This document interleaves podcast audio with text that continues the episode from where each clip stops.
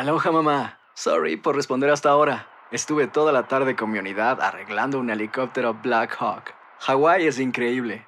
Luego te cuento más. Te quiero. Be All You Can Be, visitando goarmy.com diagonal español.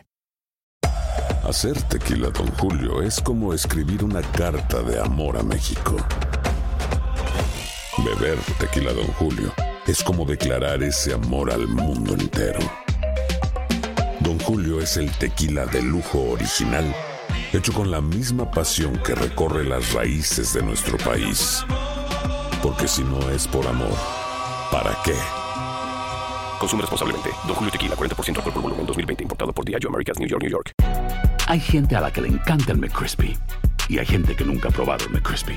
Pero todavía no conocemos a nadie que lo haya probado y no le guste. Para, pa, pa, pa. Hola, soy Jorge Ramos y a continuación escucharás el podcast del Noticiero Univisión. El programa de noticias de mayor impacto en la comunidad hispana de Estados Unidos. Buenas tardes. Una poderosa ola de frío ártico avanza por el país y se pronostican temperaturas extremadamente bajas que afectarían a más de 200 millones de personas, Jorge. Efectivamente, Elias, esperan vientos helados y la posibilidad de que se forme un ciclón bomba, así le llaman, lo que provocaría un clima extremo muy peligroso en 48 estados. Hasta el momento se registran más de 3.600 vuelos cancelados. Viviana Ávila nos amplía desde Chicago.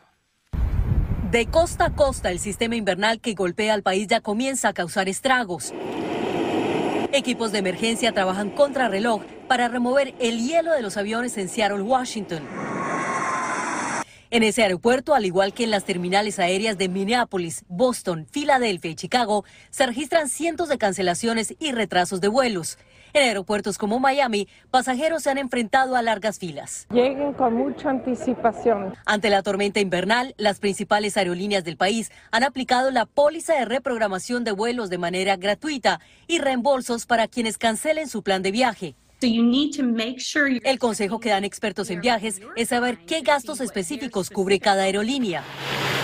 En las carreteras también se vive una pesadilla. En el condado Snohomish, en Washington, la nieve sumada a las bajas temperaturas ha creado condiciones peligrosas para los automovilistas. Las autoridades han advertido a los residentes que la prioridad es remover la nieve de las carreteras principales y luego las vías residenciales. Y aquí en Chicago, la Oficina de Manejo y Emergencias de la ciudad ha emitido varias alertas a sus residentes, no solamente por la acumulación de nieve, sino por la intensidad de los vientos que traerá sensaciones térmicas bajo cero. Las autoridades piden precaución a los residentes con vientos que podrían alcanzar las 50 millas por hora. Lo más posible estar en la casa porque no salir tanto para afuera. Pues comprar todo lo necesario para no tener que salir. Y el sistema público escolar se verá parcialmente afectado el día de mañana. Queremos los programas que estén normales y, y, y nomás vamos a cancelar los programas después de escuela. Temperatures that they haven't experienced entre tanto, los gobernadores de Georgia y Texas desplegarán planes de emergencia ante el descenso de las temperaturas, las más frías en las últimas cuatro décadas. La compañía ERCOT indica que está preparada para que la red eléctrica no colapse. Ellos nos han asegurado que la red eléctrica tendrá capacidad suficiente para atender la demanda. En Chicago, Viviana Ávila, Univision. Hoy que comienza el invierno, nuestra meteoróloga Jessica Delgado nos informa sobre la intensidad que trae esta tormenta invernal. ¿Cuánto va a durar, Jessica? Cuéntanos. Por lo menos hasta el sábado. Buenas tardes, Silvia y Jorge. Aquí la gran preocupación es que dentro de las próximas 24 horas se espera que se intensifique y pudiera ser un ciclón bomba, es decir, que esa presión va a bajar drásticamente y pudiera ser más intensa. Vamos a estar hablando de que 90 millones de personas están bajo alerta de tiempo invernal desde Montana hacia los Apalaches. Aquí la gran preocupación van a ser los vientos, no tanto los acumulados de nieve que se esperan con este sistema. Peligro de ventisca, visibilidad prácticamente nula con el paso de este sistema. A partir de mañana, principalmente durante horas del mediodía, el medio oeste, el área de los grandes lagos, comenzará a ver los impactos de este sistema. Además, en el lado cálido, hacia la costa este del país, Atlántico Medio, vamos a estar viendo esa lluvia, también la mezcla invernal y aquí el peligro es que esas bajas temperaturas se aire ártico va a traer probablemente hielo negro en las carreteras. Esa tormenta se desplaza hacia Canadá a partir del sábado, pero aquí es muy importante tener en cuenta que el factor viento va a traer sensaciones térmicas congelantes. Fíjese que su piel se pudiera congelar con temperaturas y sensaciones térmicas de 40 grados bajo cero en cuestión de 5 minutos, con sensación térmica de 20 grados bajo cero en 30 minutos y con sensación térmica de 30 grados bajo cero en 5 minutos. Así que es importante tomar todas las precauciones del caso. Vean, este frío ártico se intensifica hacia el sur a partir de mañana y se extiende por lo menos hasta el fin de semana. Así que es importante prepararnos, vestir varias capas de ropa. Eso sí, tener mucha precaución con el hielo y en casa revisar la chimenea, detectores de humo y cubrir las tuberías. Jorge Ilia, y esto apenas comienza, para mañana se espera que ya sea una potente tormenta. Qué entrada de invierno, qué barbaridad. Así es. Gracias. Muy preocupante, gracias. Muchas gracias, gracias Jessica. Vamos a cambiar de tema, Jorge, porque nos ocupa también lo que ocurre en la frontera y es que continúa la incertidumbre sobre la vigencia del título 42 y las repercusiones que va a tener en esa zona. Lo que está pasando es que miles de personas están en la expectativa para cruzar y entrar a Estados Unidos. Hoy y va a terminar el llamado título 42, pero como reporta Juan Carlos González desde El Paso, Texas, habrá que esperar otra semana. Desde las primeras horas de la madrugada, un gran número de personas se acercó al muro fronterizo que divide a Ciudad Juárez, Chihuahua, de El Paso, Texas, con la esperanza de cruzar a suelo estadounidense. Nos dijeron que nos iban a quitar el artículo 42 y ahora estamos esperando, pero creo que es mentira que nos van a dejar pasar, pues. Incluso dice que alguien les dio una noticia que resultó ser falsa. Que estaban dejando pasar los venezolanos y que nos vinieran. Y es que lo que pasará con el título 42 sigue siendo un misterio y podría resolverse en el último minuto del 27 de diciembre, fecha que pidió la administración del presidente Joe Biden a la Corte Suprema para prepararse, argumentando que dicha medida es obsoleta porque ya no existe la pandemia por el coronavirus. Aquí en El Paso, al igual que en otras ciudades, por ejemplo, de Arizona, los albergues están a su capacidad máxima. La gran pregunta que surge es si para el día 27 de diciembre por la noche los gobiernos locales y también el gobierno federal, así como las organizaciones, estarán mejor preparadas para recibir a los inmigrantes. De acuerdo con Rubén García, fundador de Casa Anunciación, de algo han de servir estos días. Tener del 21 al 27 les va a dar más tiempo para organizarse mejor y todo eso. Así es que sí ayudaría eso. Especialmente porque aquí el municipio de El Paso ya ha comenzado a tomar medidas. El alcalde de esta ciudad fronteriza dijo que firmaron un acuerdo con el Distrito Escolar Independiente de El Paso para utilizar como albergues dos escuelas que se encuentran vacías, además del centro de convenciones y varios hoteles para albergar a los inmigrantes. La Cruz Roja y el Salvation Army también proveerán alojamiento y alimentación a estas personas. Mientras tanto, algunos hacen fila para, por medio de llantas inflables, tratar de cruzar el Río Grande. En El Paso, Texas, Juan Carlos González, Univisión. Tres autobuses con migrantes solicitantes de asilo llegaron esta mañana a Filadelfia procedentes de Texas. Los familiares de algunas de las 100 personas que llegaron los esperaron con globos, con ropa, abrigo y alimentos. Entre ellos hay migrantes procedentes de Colombia, Cuba, Panamá, Perú, Nicaragua y Ecuador, entre otros. El presidente Biden recibió en la Casa Blanca al presidente de Ucrania, Volodymyr Zelensky, en su primer viaje al extranjero desde la invasión rusa. En su conferencia de prensa conjunta, Biden prometió el apoyo de los Estados Unidos a Ucrania el tiempo que sea necesario. Y como reporta Claudio Uceda en Washington, Zelensky pidió más armas y más ayuda.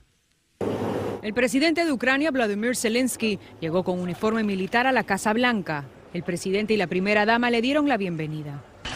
En la oficina oval, Biden le dijo que era un honor estar a su lado y que los ucranianos inspiran al mundo con su coraje. Zelensky le agradeció la ayuda y le entregó una medalla de un héroe de guerra ucraniano. Luego, en una conferencia de prensa, estaremos con ustedes todo el tiempo que sea necesario, dijo Biden. No tengo un mensaje para Putin. Destruyó nuestras vidas, dijo Zelensky. El presidente anunció una ayuda de 1.800 millones de dólares, que incluye un sistema avanzado de defensa aérea y misiles Patriot. El Patriot puede ayudar a detener los ataques más importantes, inclusive si Putin trata de usar un arma nuclear.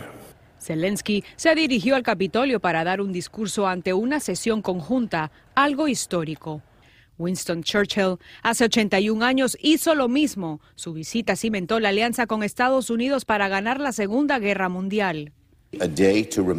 Este será un día que no olvidaremos, dijo el líder demócrata. Es un momento crítico para su país, dijo el líder republicano. Zelensky se reunió con un presidente que está dispuesto a ayudarlo, pero que ha dejado claro que no enviará tropas estadounidenses a Ucrania, ni tampoco aviones ni misiles de largo alcance.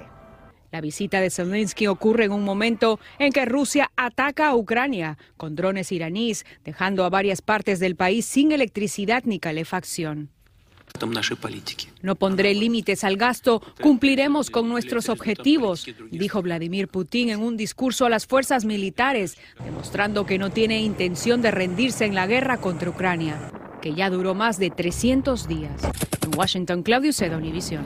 Aquí en Estados Unidos, el panel del Congreso que investiga las declaraciones de impuestos del expresidente Donald Trump reveló que el Servicio de Rentas Internas no auditó sus impuestos en sus dos primeros años de gobierno. Y durante su presidencia, Trump pagó más de un millón de dólares en impuestos, aunque no abonó nada en el año 2020. Aloha, mamá. Sorry por responder hasta ahora. Estuve toda la tarde con mi unidad arreglando un helicóptero Black Hawk. Hawái es increíble. Luego te cuento más. Te quiero. Be All You Can Be, visitando goarmy.com diagonal español. Hacer tequila, Don Julio, es como escribir una carta de amor a México. Beber tequila, Don Julio, es como declarar ese amor al mundo entero. Don Julio es el tequila de lujo original, hecho con la misma pasión que recorre las raíces de nuestro país. Porque si no es por amor, ¿para qué? Consume responsablemente. Don Julio Tequila, 40% alcohol por volumen, 2020. Importado por Diageo Americas, New York, New York. Si no sabes que el Spicy McCrispy tiene Spicy Pepper Sauce en el pan de arriba y en el pan de abajo, ¿qué sabes tú de la vida? Para, pa, pa, pa. Estás escuchando el podcast del Noticiero Univisión. Después de que el gobierno peruano ordenara la expulsión del embajador de México, Pablo Monroy, la esposa y los hijos del expresidente Pedro Castillo llegaron a la capital mexicana. En Perú a ella la acusan de haber liderado una red criminal. Y como nos dice Jessica Cermeño, el presidente Andrés Manuel López Obrador no ha guardado silencio sobre esta crisis. Un gobierno muy cuestionado en su conjunto. Así calificó esta mañana el presidente de México al gobierno de Perú, después de que al embajador mexicano Pablo Monroy le ordenaran salir del país andino por ser considerado persona non grata. Por las reiteradas expresiones de las más altas autoridades de ese país sobre la situación política en el Perú, que constituyen injerencia en nuestros asuntos internos. Pero ni esta decisión frenó los juicios de Andrés Manuel López Obrador sobre el país sudamericano. Y sin mencionar el golpe de Estado del expresidente Pedro Castillo, criticó al gobierno estadounidense por avalar a su sucesora, Dina Boluarte.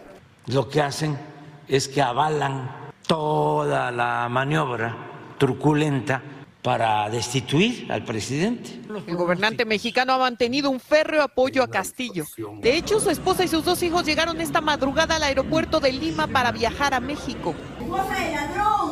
Y entre algunos gritos a bordo un vuelo. Horas después, el canciller mexicano informó de su llegada con un tuit. Lilia Paredes, Arnold y Alondra Castillo en el aeropuerto de la Ciudad de México a su arribo procedente de Lima, Perú. Los tres recibieron asilo político.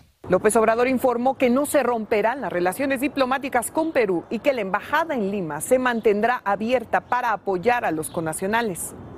Aunque para este embajador no siempre las declaraciones de López Obrador han beneficiado a su amigo. Fueron en parte causa de que le dictaran eh, la justicia peruana que a Castillo estos 18 eh, meses de, de prisión preventiva eh, porque consideraban que había un riesgo de fuga. Hacia este país. Mientras allá, el Congreso decidió que las nuevas elecciones se llevarán a cabo hasta abril de 2024 y los muertos en las protestas en las calles patrulladas por militares ya suman 26. En México, Jessica Cermeño, Univision. Un tren de Norfolk Southern se estrelló contra un camión remolque que cargaba una viga de hormigón para un puente en Tennessee con un saldo de dos personas heridas. Las imágenes muestran que el camión no logra pasar las vías mientras suena la bocina del tren de carga. La locomotora se estrella y se descarrila junto a los vagones. Funcionarios del FBI están alertando a los padres de jóvenes y menores de los cada vez más frecuentes casos de extorsiones sexuales en línea. Así amenazan y presionan a jóvenes y a niños y a veces con consecuencias trágicas, como reporta Vilma Tarazona. Las amenazas de extorsiones sexuales a través de la Internet, dirigidas especialmente contra los jóvenes varones entre los 14 y 17 años, han aumentado de manera alarmante según el FBI. Monitorear lo que ellos están haciendo. Rod Soto, experto en seguridad cibernética, dice que los extorsionadores usan perfiles falsos, seducen a los menores y los convencen de que les envíen fotos con contenido sexual y luego les piden dinero a cambio de su silencio y luego viene la extorsión. Si no me, no me envías dinero, se lo voy a decir a tu papá, se lo voy a decir a tus amigos, lo voy a publicar en la escuela. Los criminales, comenta Soto, generalmente están en otros países, principalmente en África, y las víctimas nunca se enteran. El pago de dinero lo piden generalmente a través de tarjetas de regalo o gift cards, ya que son difíciles de rastrear. Estos grupos obviamente tienen una infraestructura de la que operan. Generalmente operan en países extranjeros, donde es sumamente difícil perseguirlos o encarcelarlos. Este año el FBI recibió 7.000 denuncias y reportó más de una decena de suicidios por esta razón. Ya hay más o menos una docena de estos jóvenes que han tomado su propia vida porque tienen, eh, se sienten que no tienen ninguna salida y siempre hay una salida y eso es lo que tienen los padres que educar a sus hijos. Los expertos creen que los extorsionadores se aprovechan de los jóvenes varones porque son menos propensos a decirle a sus padres que cayeron en la trampa. Los psicólogos dicen que los padres le deben dar la confianza a sus hijos para que hablen con ellos en caso de que sean víctimas de este crimen. Si ha ocurrido un incidente, no solamente enojarse con él y decirle, ¿qué te dije? Mira, sino más bien decirle, ok, Vamos a aprender de experiencia.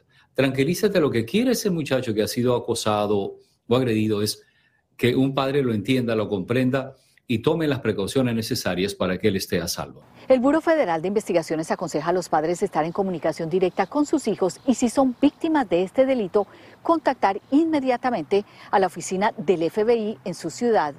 En Miami, Florida, Vilma Tarazona, Univisión. La administración Biden anunció que liberará el medicamento Tamiflu de la Reserva Estratégica Nacional a los estados que lo soliciten. Y esto se produce a raíz de la escasez que están sintiendo las farmacias y los consumidores de algunas zonas del país que tienen dificultades para encontrar Tamiflu genérico. Varios estados reportan un incremento alarmante de casos de enfermedades respiratorias. Ahora tenemos una impresionante cifra. Según la Universidad Johns Hopkins, ya se han registrado más de 100 millones de casos de COVID en el país aunque el número real de infecciones podría ser mucho mayor. Los casos disminuyeron desde fines del verano, pero ahora están aumentando. En Los Ángeles, la alcaldesa Karen Bass activó un plan para darle techo temporal a miles de habitantes de la calle.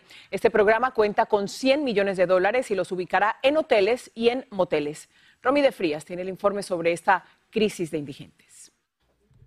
La alcaldesa de Los Ángeles, Karen Bass, firmó una directiva para reubicar a personas que viven en las calles, a hoteles y moteles del área. No se debe dejar que la gente viva y muera en las calles, dijo la alcaldesa, mientras anunciaba el plan con un costo de 100 millones de dólares. El esfuerzo cuando una persona acepta ah, entrar a un motel. Es por un rato, pero también les damos servicios para ayudarles ya a tener casa permanente. Así que empezamos en los moteles, terminamos en hogar. En su primer día como alcaldesa de Los Ángeles, Vaz declaró estado de emergencia para poder abordar la problemática de los desamparados.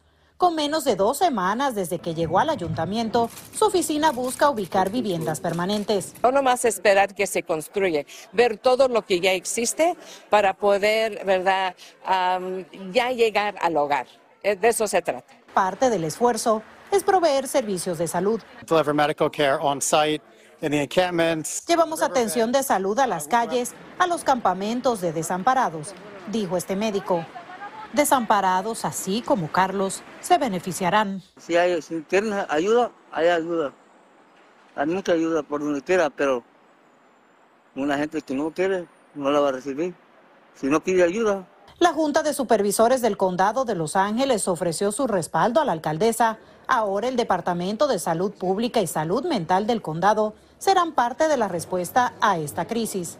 Se estima que actualmente unas 40 mil personas viven en las calles de Los Ángeles. La alcaldesa Bass ha dicho que su meta es conseguir vivienda para unas 17 mil en su primer año en el ayuntamiento. Desde Los Ángeles, California, Romy de Frías, Univisión. El astro del fútbol brasileño Pelé, hospitalizado desde hace tres semanas en Sao Paulo, está recibiendo cuidados por disfunciones renales y cardíacas. Pelé en tratamiento por un cáncer de colon presenta un progreso de la enfermedad y requiere cuidados mayores. De una forma inesperada, el beisbolista puertorriqueño Carlos Correa acordó un contrato de 315 millones de dólares y 12 años con el equipo de los Mets de Nueva York.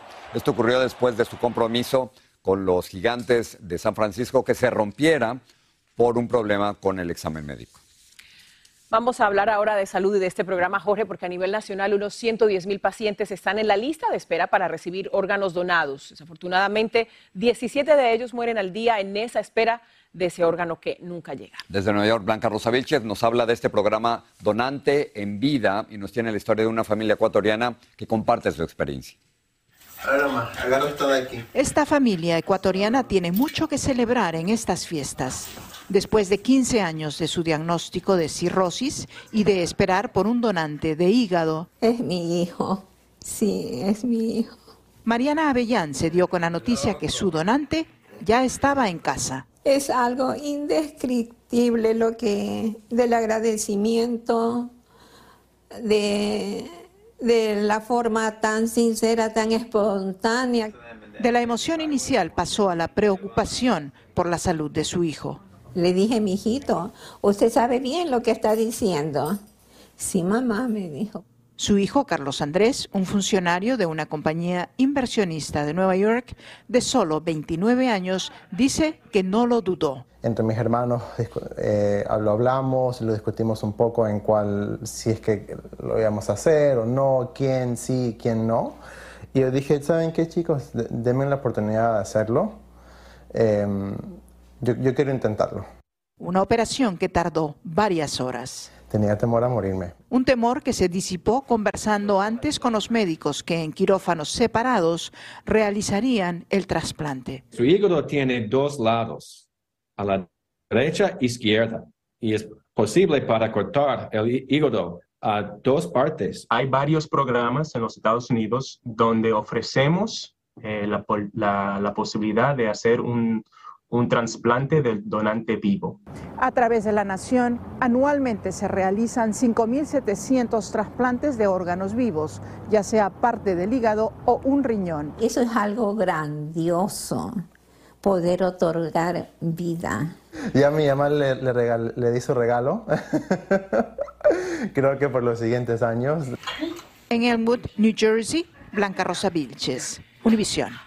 Qué, maravilla, ¿no? Es de, realmente regalar vida a lo que están haciendo. ¿no? Y, que, los, que sea un familiar tuyo que te regale esa, esa vida que te hace falta, eso no tiene precio. Y la, broma me, encantó, ¿no? Ya mi mamá ya, ya está regalada de aquí a 10 años. Le regalé la vida ya.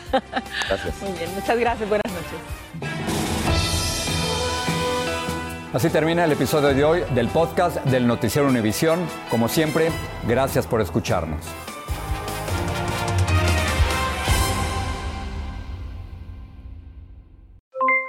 Aloha mamá, ¿dónde andas? Seguro de compras. Tengo mucho que contarte. Hawái es increíble. He estado de un lado a otro con mi unidad. Todos son súper talentosos. Ya reparamos otro helicóptero Blackhawk y oficialmente formamos nuestro equipo de fútbol. Para la próxima te cuento cómo voy con el surf y me cuentas qué te pareció el podcast que te compartí, ¿ok? Te quiero mucho. Be All You Can Be, visitando goarmy.com diagonal español. Hacer tequila, don Julio, es como escribir una carta de amor a México. Beber tequila, don Julio, es como declarar ese amor al mundo entero. Don Julio es el tequila de lujo original, hecho con la misma pasión que recorre las raíces de nuestro país.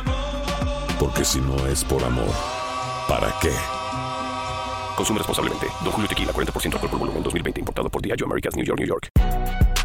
Si no sabes que el Spicy McCrispy tiene Spicy Pepper Sauce en el pan de arriba y en el pan de abajo, ¿qué sabes tú de la vida? Para, pa, pa, pa.